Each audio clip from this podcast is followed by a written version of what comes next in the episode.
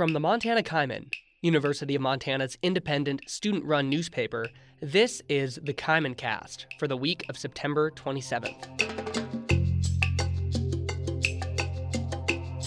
I'm Austin Amestoy. Montana House Bill 102 was a flashpoint in the state legislature this year, sparking fierce debate over the need for concealed and open carry on college campuses. The bill sailed through the Republican dominated House and Senate on party lines, but was quickly challenged in court, where it remains today, locked in legal limbo. HB 102 seeks to allow Montanans to carry firearms nearly anywhere in the state, and while the partisan battle lines seem clear cut in Helena, the opinions of Montanans and politicians outside the Capitol are more complicated. This week, Kaimin Arts and Culture editor Clarise Larson talked to Montanans from the Capitol to the cornfield, cutting through the politics of guns and discovering the divergent realities of life in gun country. Clarise, welcome to the Kaimin cast. I hope you're bringing us some piping hot culture today, courtesy of the arts and culture section. Oh, you betcha, Austin. Well, Clarise, this story you reported is another headliner in our special series, In the Crosshairs, where we're exploring Montana's history and relationship with guns and how those factors led to House Bill 102. I know that for this story, you had the unenviable task of pushing aside all the political discourse around HB 102 and getting to the heart of the matter, which is really how did Montana's culture and attitude toward guns lead to House Bill 102? And I know you came at this question from an outsider's perspective. So I want I want to start and finish today's conversation with you, Clarise. Tell me about how you saw Montana before and after you came here for school and what you thought about House Bill 102 when you first heard about it. Yeah, so um, you know, I'm originally from Minnesota, just outside the Twin Cities, and honestly, I came to school here because I'd never seen mountains and it was pretty here, and I was like, this seems like a good place. And um, yeah, I fell in love with Missoula. I fell in love with Montana. It's just so great here. So um, when I go home, a lot of the times, you know, my uncle or my you know grandpa would be like, "Oh, did you go to the rodeo? Did you, you know, wh- what do you what do you do in Montana? Like, are you are you hunting? What are you doing?" I'm like, I'm like studying. I'm in my my apartment right now, um, you know, writing a story. I, and so a lot of people have these like weird connotations about Montana, at least where I'm where I'm from, that it's like like the wild west out there. It's like you know, no, it's it's it's a lovely place to be, and and it's a place that I call home, and um. And so when I when we first talked about doing this story, it sounded pretty simple. You know, I, I thought it was going to be um, just kind of analyzing what Montana is, and then I got deeper into the story, and I was like, oh man, this is a really hard story to talk about. So when I first heard about House Bill 102, I um I was on the phone with my mom, and I was like, hey mom, like, yeah, I'm like, there's a story going around um that guns are going to be allowed on campus, you know, without a permit. And my mom was like, "What the hell?" And I was like, "You're telling me I live here?" And she's like, "Like what the hell?" And I'm like, "I know, I know, mom. Like, mommy, settle down. It's okay. Um, Missoula's safe. Like, I, I, I don't know why this is happening, but I truly believe Missoula is safe, and I'm, I'm safe on campus." Um, and so going into this story, I kind of question like, who are the people that you know want these guns on campus? Is it is it just kind of like Montana culture that you know just like you know nurtures this to happen? Or is it is it like a separate group? Like who is this who who is nurturing this?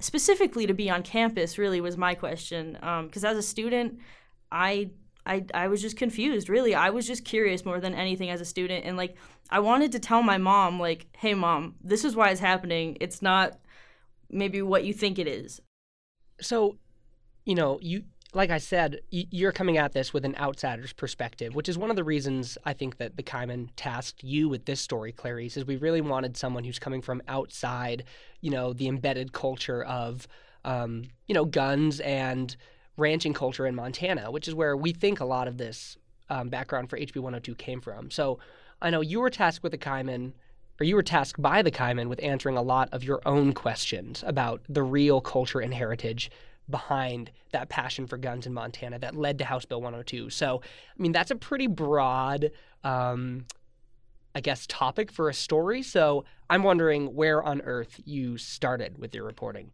Yeah, so I I mean being from the arts and culture field, I did a lot of art research. So I looked at a lot of um, Charlie Russell paintings. He was a painter, um, you know, painted about Western lifestyle, and so I looked at a lot of his paintings, saw what he depicted, and he's also very famous. He's got a museum in uh, in Montana, so obviously he's got some some roots here. And so I looked at a lot of his paintings, and um, I looked at like movie posters from like you know Western movie posters, specifically Montanan ones. Um, and I was kind of like, maybe I just analyzed the media. But then the further I analyzed media, I was like, media's wrong. Like media is not depicting this right. And um, who who is depicting it? And so when I looked at media, you see, you know, a lot of the quote unquote like cowboys. And um and you know, cowboys in a sense still exist today, but they're not as big as media is making them out to be. And so something that I thought would kind of you know bridge the gap between cowboys versus um, what reality is is is what is big in Montana and that's ranching ranching life. And so um, I kind of reached out to a lot of people around campus, you know, specifically in like the forestry or um, agricultural um, sex of the of the school and and I found uh, Ada Smith. Tell me a little bit about this Ada Smith. You know, what does she do and um, what what did she offer you for this story? You know, what what was her background in relation to the questions you were trying to answer? She's a PhD, candidate um, focused on you know decision making, climate adaptation, and roles and voices of women ranchers in Montana. That's what she's studying and focusing on for a PhD. And I was like, I really scored with this source. Um, and you know she's from Wisconsin, but she she grew up going to her um, grandpa's ranch in ranch in uh, Nine Mile Valley my family has a background in ranching, but mm-hmm. I am not a rancher myself. Okay. No, I'm a I'm a social environmental social scientist at this point yeah, in my yeah. life. Totally, yeah. But I I grew up coming out here, so and um you know that his her grandpa um, his family goes back generations um, they came from norway all the way down to montana and that's where they settled and you know they did um, sheep and um, cattle and um, yeah it's just the the vivid details that she gave me about her grandpa and the kind of like the shock that I got when I heard about him and kind of the man that he was, I was like, this is not what I pictured when I think of a rancher. He didn't like to he so he grew up like raising sheep mm-hmm. and he loved his like animals so much I think that he never wanted to eat them. Yeah. and so yeah. he like hunted yeah. Uh, um, he loved his animals so much because he raised them from little babies um, that he just hunted because he thought it would be. Um, it just felt nicer to him to hunt from the land than it did to, um, you know, uh, eat the animals that he raised. And I know um, Ada also told you a story about so this kind of unconventional um, rancher figure, her grandfather, about um, some wolves he discovered on his property. In in the 1990s, um, Canadian wolves came down and they um, kind of landed in um, Montana, specifically Nine Mile Valley, is when they started to come out. Was 1990, and he was just doing his thing, and he found a den of wolves. Very, like shocking. Um, yeah, it was yeah. definitely like a moment, you know, where um, some ranchers would just choose to like eradicate them, right? Yeah. Um, but my grandpa and his brother Bruce, I mean, they love ranching for being on the land, yeah. being close to wildlife. Yeah. Um, and so they were really curious. And so yeah. they ended up partnering with wildlife biologists, um, wow. um, Mike Jimenez, who is yeah. here at the university, to study the wolves. And what, what were um, Ada's grandfather's attitudes towards firearms? Because I think that's a you know that's a crucial part of this story we're trying to unpack about ranching and farming in Montana and sort of the the cultural background of firearms the way that Ada describes him is he's a very he was a very humble guy. Um, he he just didn't really use firearms unless it was for food or for protection against the wildlife. He was in hungry country. You know, there's there's um, cats, you know, bears and and wolves, of course. And so he had to protect when he needed to protect. And um, but you know the way she described him, he wasn't walking around with his rifle in town. He was kind of just hanging out. I mean, it was there, but it was never something that he used besides a tool. I think ri- like a rifle in his life was utilized more for just like uh, self protection. Yeah, absolutely. Because we live in grizzly, Grizzly and cat Yeah. and wolf country, Mm-hmm. and so I think there was like the hope that he would never have to use his rifle. But Mm-hmm. you know, when So much of Ada's early ideas growing up on this ranch about what a gun was and what it was meant for was shaped by this grandfather who saw guns more as tools than as something to be carried everywhere, right? Yeah, Ada, um, she she's a hunter herself. She just started hunting later in life, and she never really guns weren't really a big part. It was kind of just like a background thing about ranching for her grandpa. It was just something that had to be done from time to time. Um, but now that she is um older, she she likes guns and she thinks that there's a, a time and place for them. But from her, from what she's told me, she doesn't think House Bill 102 should be like should let guns be on campus. Clarise, Ada offered you a pretty nuanced view of guns and gun ownership, but I know you also talked with someone who has deep roots in Montana's ranching community as well as a position of power in the legislature.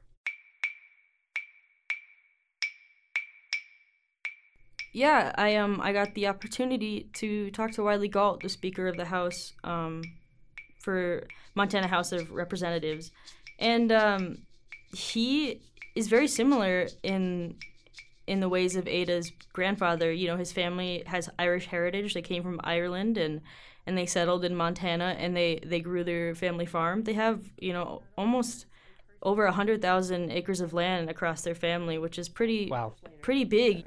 Yeah, well, I'm a fourth generation rancher. Yeah. So, I mean, we've been at it a long time, long family history of it. And uh, Of course, it's it's spread out between family members: his uncle, his father, um, a few siblings and cousins. But um, his family has been, you know, huge in the ranching community. I mean, his grandfather served in the Senate as well. you know, started, my grandpa was in the Senate back in the 70s and 80s and retired as president of the Senate. So, you know, I grew up, he grew up just across the road. Yeah. So, um, grew up with him and then it just kind of spurred me into it and then realized that there's not a lot of agriculture. We joke there's not a lot of boots under the desks anymore.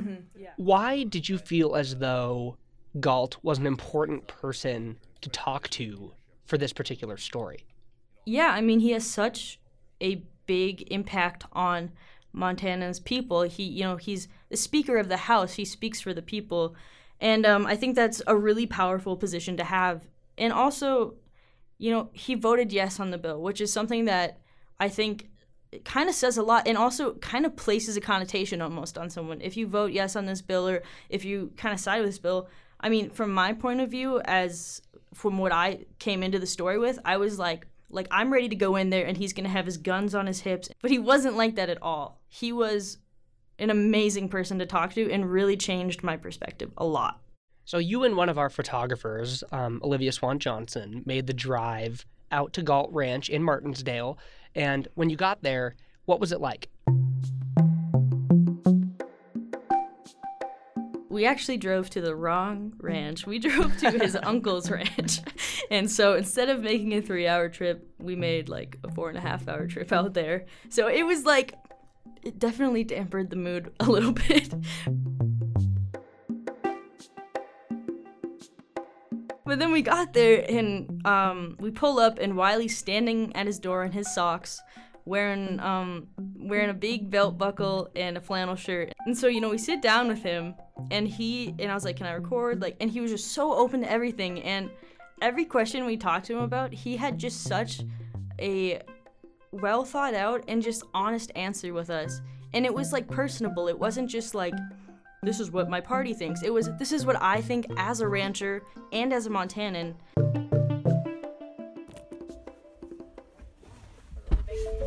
Don't mind the mess. There's dogs. It's partially an office.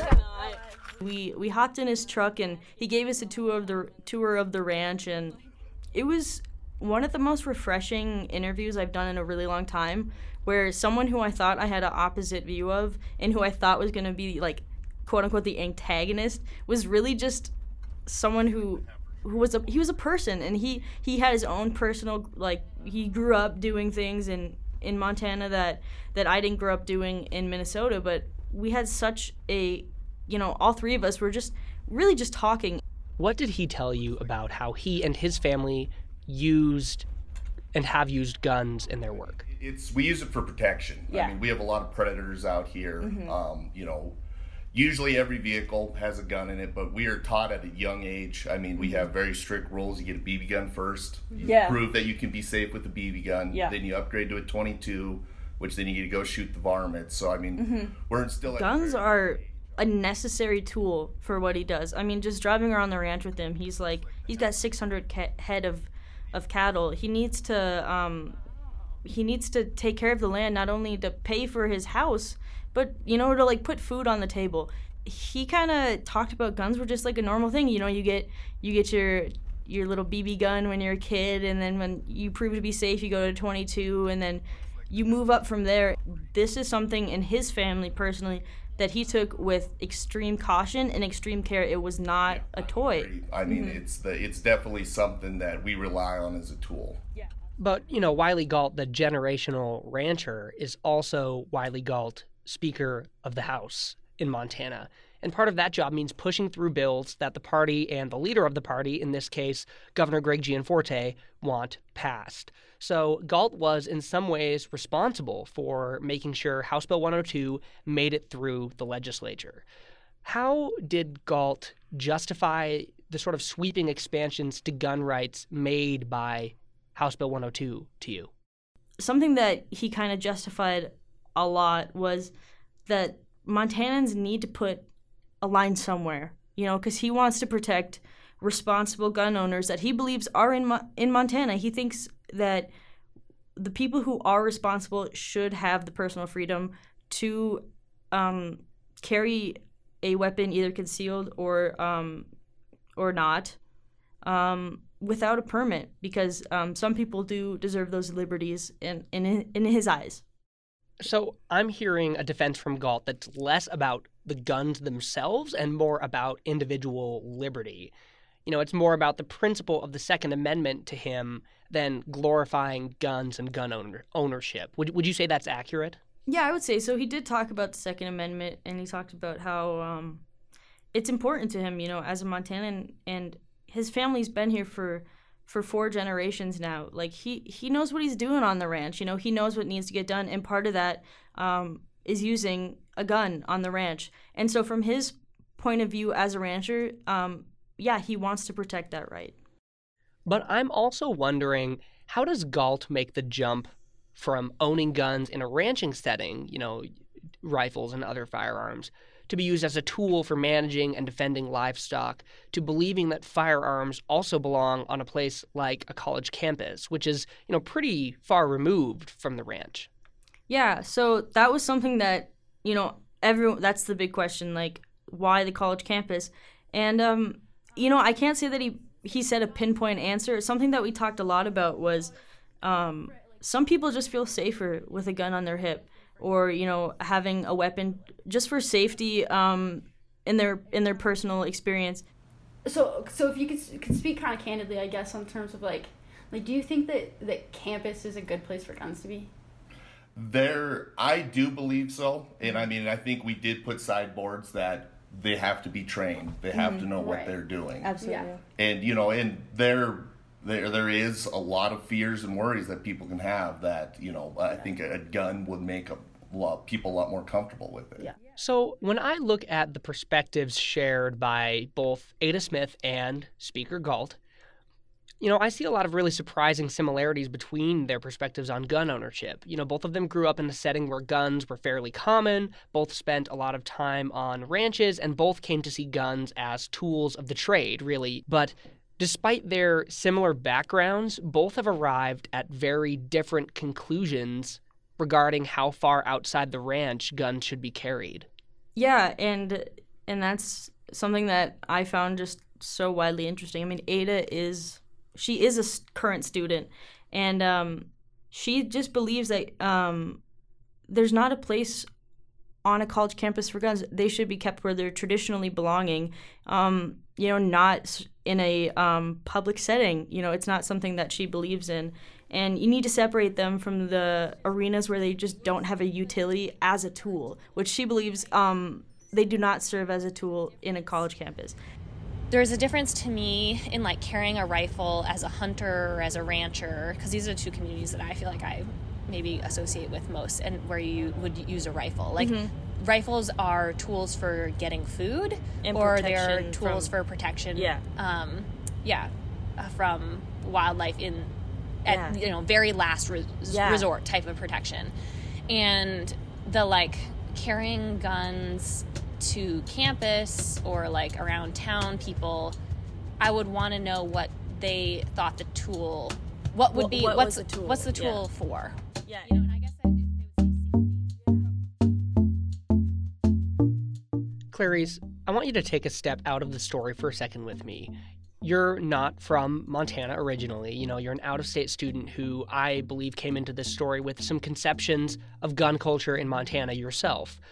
So, to wrap this up, I'm wondering if you could kind of summarize what you learned about the beliefs and passions driving House Bill 102 in Montana. You know, what did you expect and what surprised you? Yeah, so I'm going to be honest here like I my parents, you know, never owned guns. It wasn't something that was normal in my family. We were not hunting family. And um I was like really skeptical. I was like, yeah, who thinks this and why? There's people that have been here for generations and a gun has always just been a part of their life, you know? And and I'm only here for 4 years.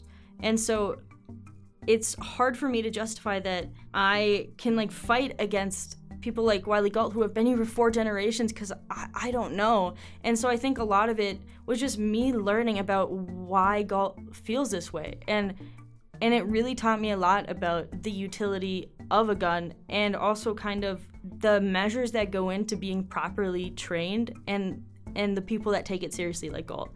But this really changed my view about what guns mean to Montana and who take it seriously, the responsibility that is gun ownership. And it it really like made me feel good that there's people out there like Galt and and a vast majority of Montanans that use guns as a tool and nothing more.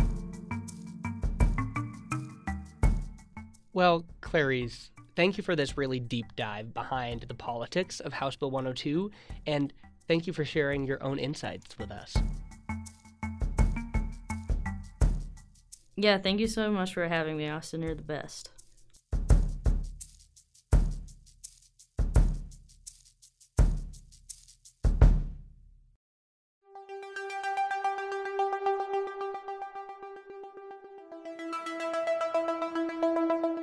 Clarise also spoke with one of Montana's senators in D.C., Democrat Jon Tester, about his thoughts on House Bill 102. Tester said he's no stranger to guns as a farmer and a former butcher shop owner for 25 years. He told Clarise he'd shoot cows and pigs every day and that he made a living with his gun. Just like Galt and Smith, he referred to guns as a tool. But Tester expressed concern about the potential unintended consequences of pushing to allow guns on college campuses. So, a, a gun is a tool, okay? Mm-hmm. Uh, and and if you know how to use that tool, you can use it for good. If you don't, um, then it could be pretty bad. And um, and I would just tell you that uh, what I said earlier. Once you pull that trigger, you pull, you don't. You, that bullet doesn't come back. It does what that bullet's going to do. You can read Clarise's full report on views from gun country in this week's paper, out on newsstands and our website on Thursday, September 30th. The Kaimin cast is produced and edited by me, Austin Amestoy.